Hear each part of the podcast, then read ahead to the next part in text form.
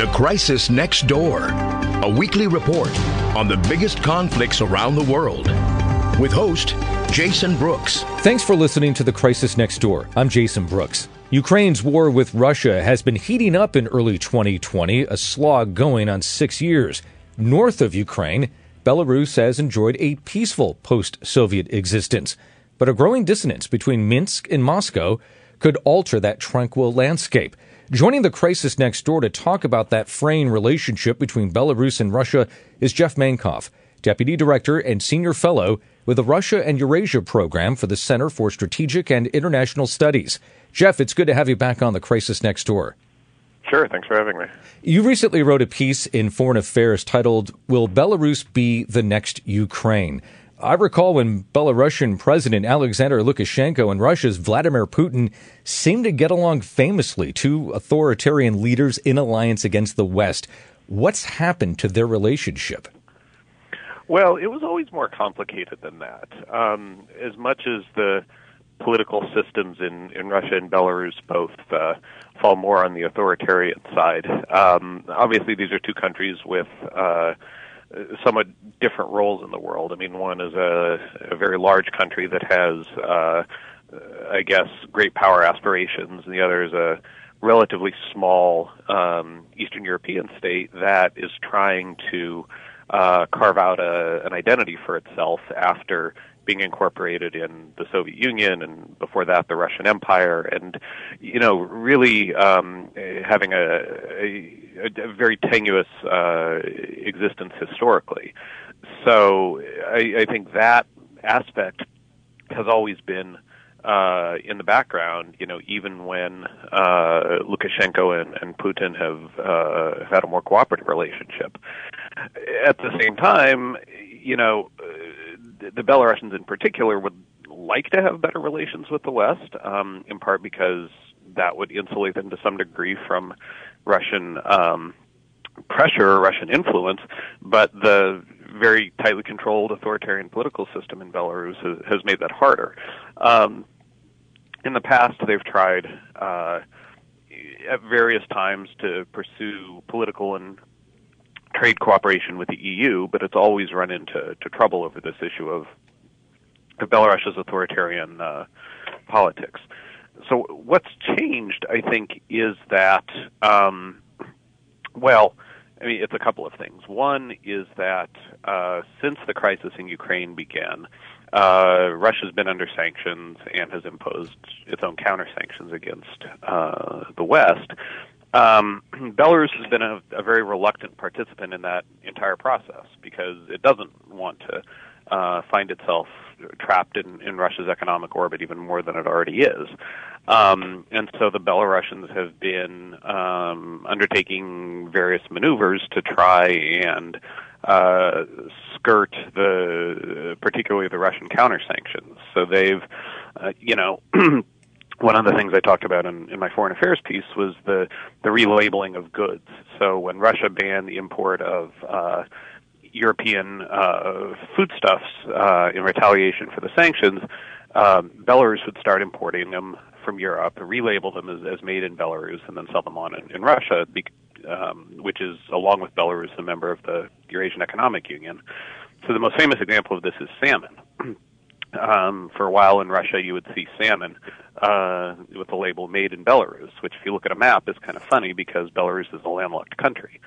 Um, but that's you know that was done specifically to evade the sanctions, and you know because of that. Um, Russia, um, I think, grew increasingly frustrated with Lukashenko, with Belarus, which it had been subsidizing um, through uh, oil sales, through subsidized oil sales and, and direct subsidies for many, many years. Um, and so on the Russian side, I think there was a bigger push to uh, use Belarus's, Belarus's dependence on those subsidies as a means to force Lukashenko and Minsk to accept a greater degree of, of both economic and political integration uh, with Russia, which is not something that either Lukashenko or the Belarusian um, population as, as, a whole, you know, particularly wants. The second thing that changed, uh, of course, is more on the military security side, which is this deepening standoff uh, at the center of Europe, which is also related to uh, the conflict in Ukraine. Um, and here, Belarus occupies a kind of anomalous position because it's nominally tied to Russia through uh, its membership in the Collective Security Treaty Organization, the CSTO. But um, it doesn't it doesn't have Russian troops on its territory. Uh, it has uh, rather reluctantly participated in joint military exercises uh, with Russia that are you know, about responding to deterring or you know depending on your interpretation um, an attack from the west.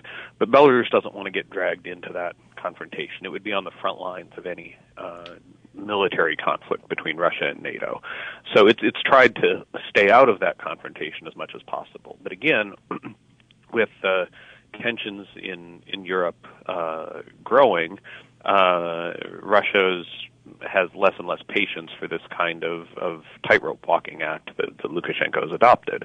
Um, and so again, I think has been using this uh, economic dependence that Belarus has to try and um, extract political concessions and, and security concessions, um, but uh, has run into various obstacles. Outside of the obvious positioning of Belarus between Russia and NATO, why is Moscow so bent on integration? Are there stronger cultural and historical ties at play here? Yeah, that's the other big piece of it, right? So if you think back to the Ukraine conflict when it started, um, Putin and, and, other Russian uh, elites talked about Russians and Ukrainians being one people. You know, Putin said this in his uh, speech to the to the parliament announcing the annexation of Crimea. Uh, Russians and Ukrainians are are one people. Now, of course, most Ukrainians don't believe that, but a large number of Russians do. Um, and that belief in a common identity and, and, common history, which there is a lot of common history, um, provided a justification, and it made sort of what happened to Ukraine um, more politically and emotionally significant uh, inside Russia than was the case with you know many other countries in the former Soviet Union. Um, there's a common history going back to the Middle Ages. Um, the languages are similar. Uh, a lot of people in Ukraine speak Russian as, as, their first language, and even the ones who speak Ukrainian, there's a there's a lot of um, of uh, overlap. You take all of that and increase it, or I was going to say double it, but maybe not quite double it, but certainly increase it when you're talking about Russia and Belarus, um, because um, the histories are even more tightly entwined. Uh, you know, there's a period in the in the early modern era where there was, um, you know, something like a Ukrainian state that was independent. Um, again, after uh, World War One and, and during World War Two, there were uh, something like Ukrainian states. So there's there's a history of of Ukraine existing um, apart from Russia. Um, with Belarus, there's much less of that. There's a brief period at the end of World War One where there was a, a Belarusian republic that was um, a protectorate of the German army, um, but it only lasted for about a year. Um, and that's really, yeah, that's really the only um, example of a of something like a Belarusian nation state. Um, and so the the historical roots. Uh, of nationalism in Belarus aren't as fully developed as they are uh, in Ukraine. Um, so it's easier for people like Putin or various other Russian imperial nationalists to see Belarus uh, as part of the Russian patrimony, if you will. Um, and uh, Lukashenko, in in some ways, uh, contributes to that because he's been a uh, a sort of anti-nationalist ruler of, of Belarus. Um, you know, he mostly speaks Russian rather than Belarusian. Uh, he's cracked down on teaching and, and use of, of the Belarusian language. Um, he's um, he banned the the flag that uh, Belarus adopted when it became independent, which was based on the one that was used uh, after World War One, and he adopted another one that looks more like the the Soviet Belarusian flag. So, you know, in in, in some ways, Lukashenko is a living embodiment of this, you know, uh, rejection of the narrative uh, that Belarus is and Belarusians are a separate nation uh, with um, you know a history and an identity and a, and a culture that's distinct from that of Russia. Uh, now that's a view that's not necessarily shared across all swaths of Belarusian society, um, but it's one that, that Lukashenko and, and the, the Belarusian government uh, for the last 25 years since he's been in control um, has uh, largely adopted. And again, I think that contributes to the belief of people like Putin uh, and those around him that uh, Belarus, even more than Ukraine, uh, is legitimately or historically, uh, you know, part of this this larger Russian identity.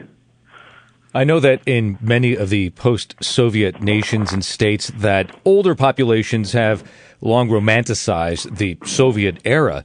Uh, is that still true of younger Belarusians? Do they still pine for that era, or perhaps are they leaning more toward the West than their elders?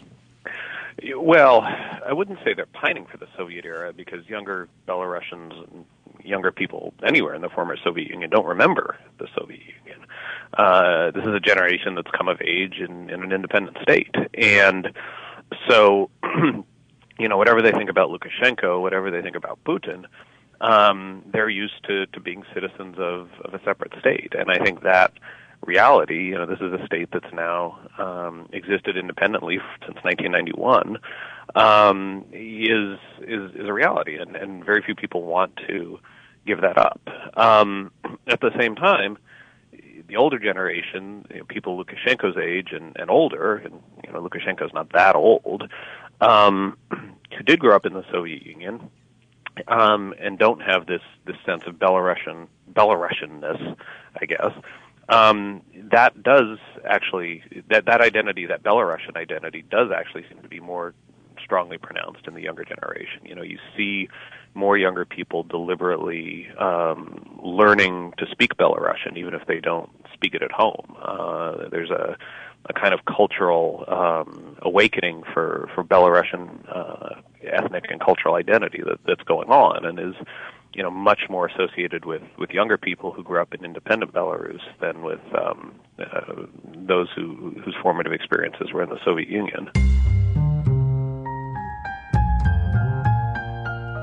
You're listening to The Crisis Next Door. I'm Jason Brooks, and we're talking about the fraying relationship between Belarus and Russia with Jeff Mankoff, Deputy Director and Senior Fellow with the Russia and Eurasia Program for the Center for Strategic and International Studies. Belarus does more trade with Russia than any other country, and you mentioned the subsidized oil and gas from Russia. Moscow has threatened to turn off the spigot. What would that do to Belarus? And does Belarus have an answer if that happens? Well, that's a big question in all of this because uh, Belarus has for so long found all of its eggs in the Russian basket that um, you know it would struggle if uh, Russia decided that it wanted to change the terms of that agreement. Now, you know, there's some um, wiggle room here, and in the last several weeks, um, Belarus has signed deals to uh, import oil uh, from other places um, you know, from Norway, from uh, there's a, an agreement that was signed with Ukraine recently on, on using a, a pipeline that runs from Ukraine. So Belarus does have other options. Um, most of them would be more expensive. Um, and since it's a, a comparatively poor country and, and one that does depend on a lot of Russian subsidies, you know, it's unclear uh, to what extent it could afford some of those other options. And so, you know, the the danger I think is that Belarus, Lukashenko, or some other leader finds itself in a position where uh, you know it's forced to make political concessions to Russia in exchange for maintaining um, those economic subsidies. You know, whether that's transferring control of, of more critical infrastructure, uh, whether it's taking more steps towards the political integration of the kind that Russia was pushing at the end of last year, um, or something else.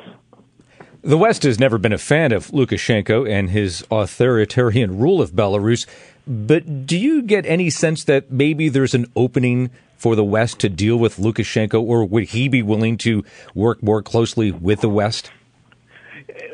Yeah, on both sides. As always, the devil's in the details. Um, you know, would would Lukashenko like to have um, a, a sort of European uh, path open for him? Probably, but not at the cost of changing the, the fundamental political model that he's uh, implemented, and and that's the problem because what is on offer from the EU, you know, is, is really contingent on those kind of, of political reforms that might themselves uh, threaten Lukashenko's hold on power.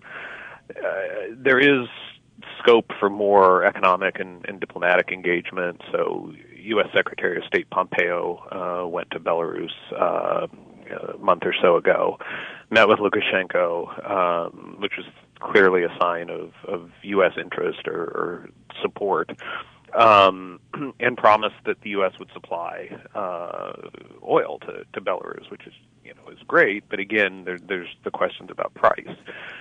So there's interest um, in the U.S. in, in the capitals of Europe, and certainly at Minsk in um, helping Belarus uh, diversify its options but um, in terms of, of the substance of what that would look like, um, it's always going to be limited as long as, as Belarus's political model is, is what it is under Lukashenko. Do you think Putin fears a popular uprising in Belarus, much like the one in Ukraine that forced out the mm-hmm. Moscow friendly government in Kiev?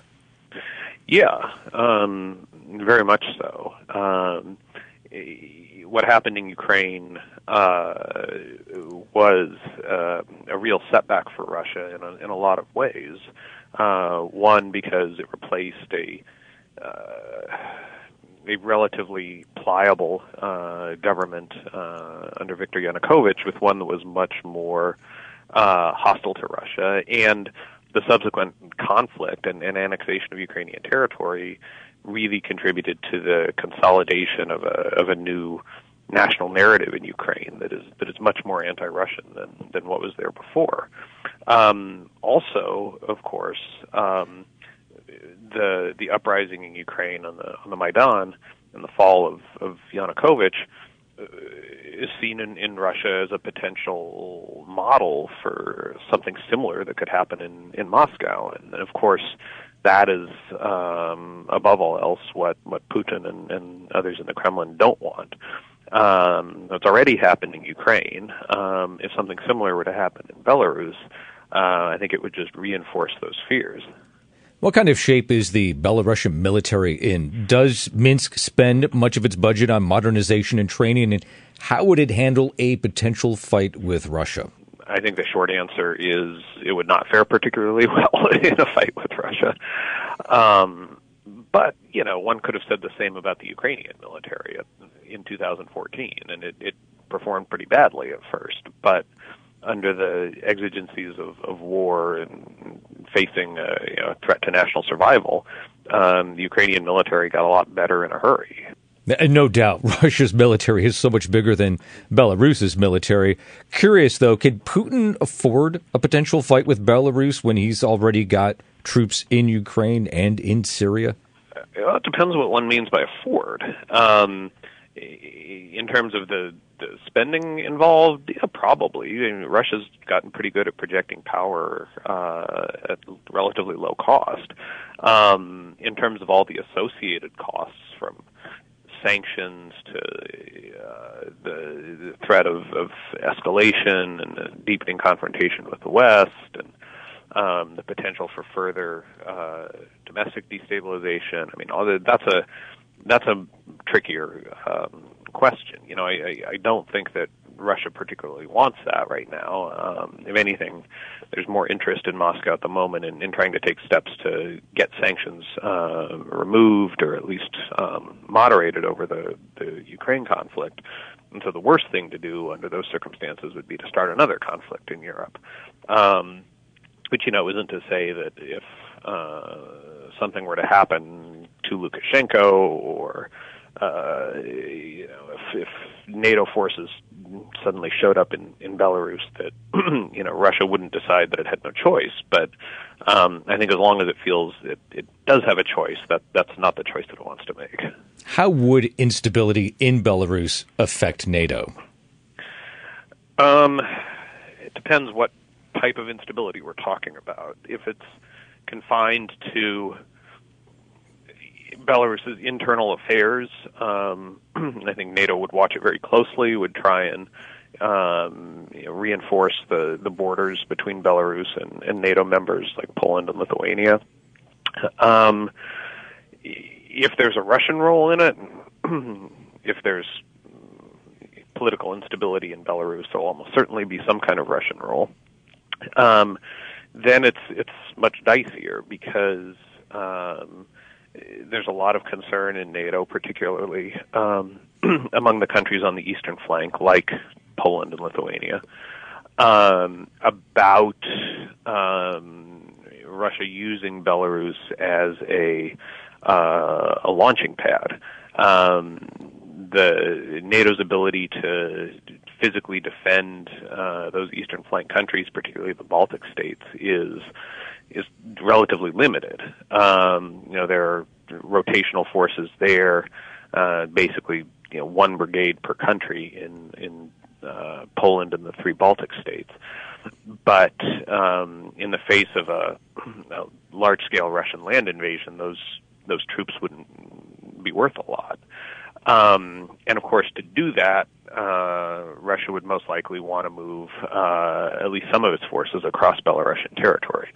Uh, so, you know, if there is a some kind of crisis in Belarus that leads to the introduction of, of Russian forces, even in relatively limited numbers, um, that would be a, a cause for, for real alarm in NATO. Jeff, do you think Lukashenko can hold off Russia for long? Is a union between the two countries inevitable? Well, again, the devil's in the details because officially Belarus and Ukraine have a union state treaty. They have a union state um, based on a treaty that was signed in, in 1999. Um, the practical uh, implications of that treaty are somewhat limited. Um, last year, when when Moscow really started mooting a push for integration, it did so under the uh, aegis of implementing the terms of that treaty uh, which again has been in effect for for over 20 years at this point. Um, and you know the Belarusians have have continued to uh, delay and, and hem and haw and, and one thing and, and another. Um, so you know it looks like there's going to be some push for uh, deeper economic integration on, on things like tax policy and and that sort of thing. And there's probably not a whole lot that Belarus can do to um, prevent that from happening. And, uh, you know, honestly, Lukashenko's not averse to all of it. Um, but anything that you know smacks of, of political integration that looks like you know Belarus is um, is sacrificing its sovereignty is is a much bigger um, uh, is a more sensitive issue uh, inside Belarus, and I think um, would be uh, fought much more um, assertively. The other thing, of course, is that when the Russians started raising this last year, um, this idea of, of real political integration, uh, it was unclear uh, how or what was going to happen within Russia in 2024 when uh, Vladimir Putin's uh, presidency is up. Um, one of the ideas being floated, and ironically, this is an idea that uh, one can trace back to Lukashenko uh, in the 90s, was to um, establish a, a presidency of the Union State. Uh, so, in addition to having a Russian president and a Belarusian president, you'd also have a Union State president. Um, and for some folks in Moscow, this seemed like an idea um, to allow Putin to stay in power after 2024 without having to change the Russian constitution. Um, now, at the beginning of the year, uh, when Putin gave his uh, State of the Nation address and announced uh, this push for constitutional change, um, including you know, changing the, the powers of the presidency and, and everything else, that to me seemed to be an indication that they'd given up on this idea of, of uh, using the Union state as a vehicle for perpetuating uh, Putin's hold on power. Um, so now they're, they're looking at other alternatives for that.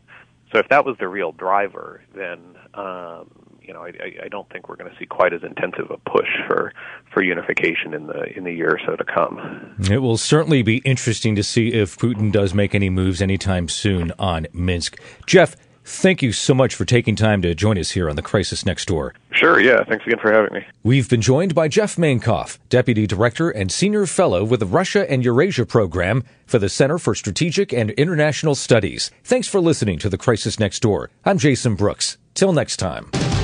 The Crisis Next Door with host Jason Brooks is produced weekly. If you have any thoughts for Jason, email him at tcndpodcast at kcbsradio.com. Again, that's tcndpodcast at kcbsradio.com.